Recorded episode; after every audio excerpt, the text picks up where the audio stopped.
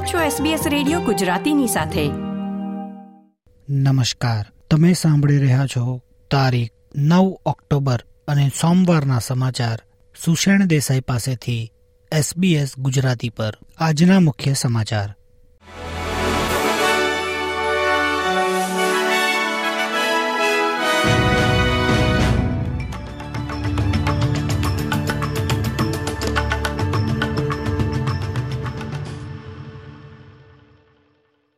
New south વેલ્સની public હાઈસ્કૂલમાં આજથી એટલે કે ચોથી ટર્મના પ્રથમ દિવસથી મોબાઈલ ફોનના ઉપયોગ પર પ્રતિબંધ અમલમાં આવી ગયો છે.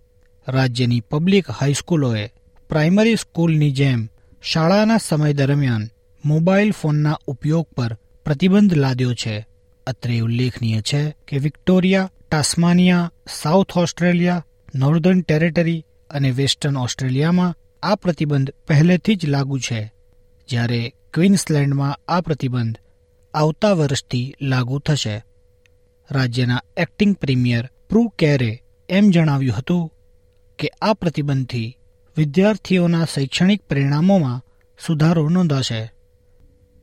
ગઈકાલે ક્રિકેટ વર્લ્ડ કપ બે હજાર ત્રેવીસમાં ચેન્નઈ ખાતે રમાયેલા ભારત અને ઓસ્ટ્રેલિયા વચ્ચેના મુકાબલામાં ભારતનો છ વિકેટે વિજય થયો છે. ભારત તરફથી કે એલ રાહુલે સૌથી વધુ સત્તાણું રન અને ઓસ્ટ્રેલિયા તરફથી સ્ટીવ સ્મિથે છેતાળીસ રન બનાવ્યા હતા.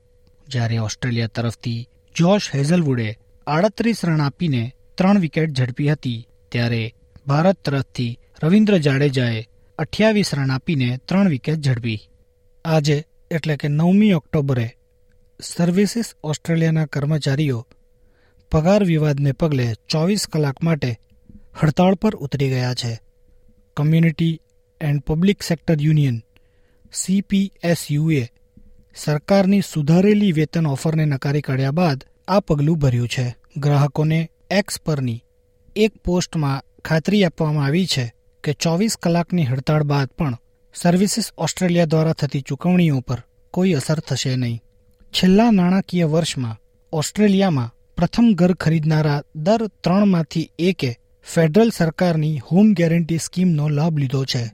National housing finance and investment કોર્પોરેશનના નવા અહેવાલમાં એમ દર્શાવવામાં આવ્યું છે કે અગાઉના બાર મહિનામાં દર સાતમાંથી એક વ્યક્તિએ આ લાભ લીધો હતો.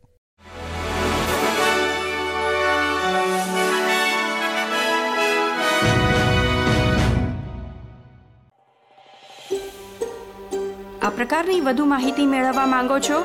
અમને સાંભળી શકશો Apple podcast Google podcast Spotify કે જ્યાં પણ તમે તમારા પોડકાસ્ટ મેળવતા હોવ.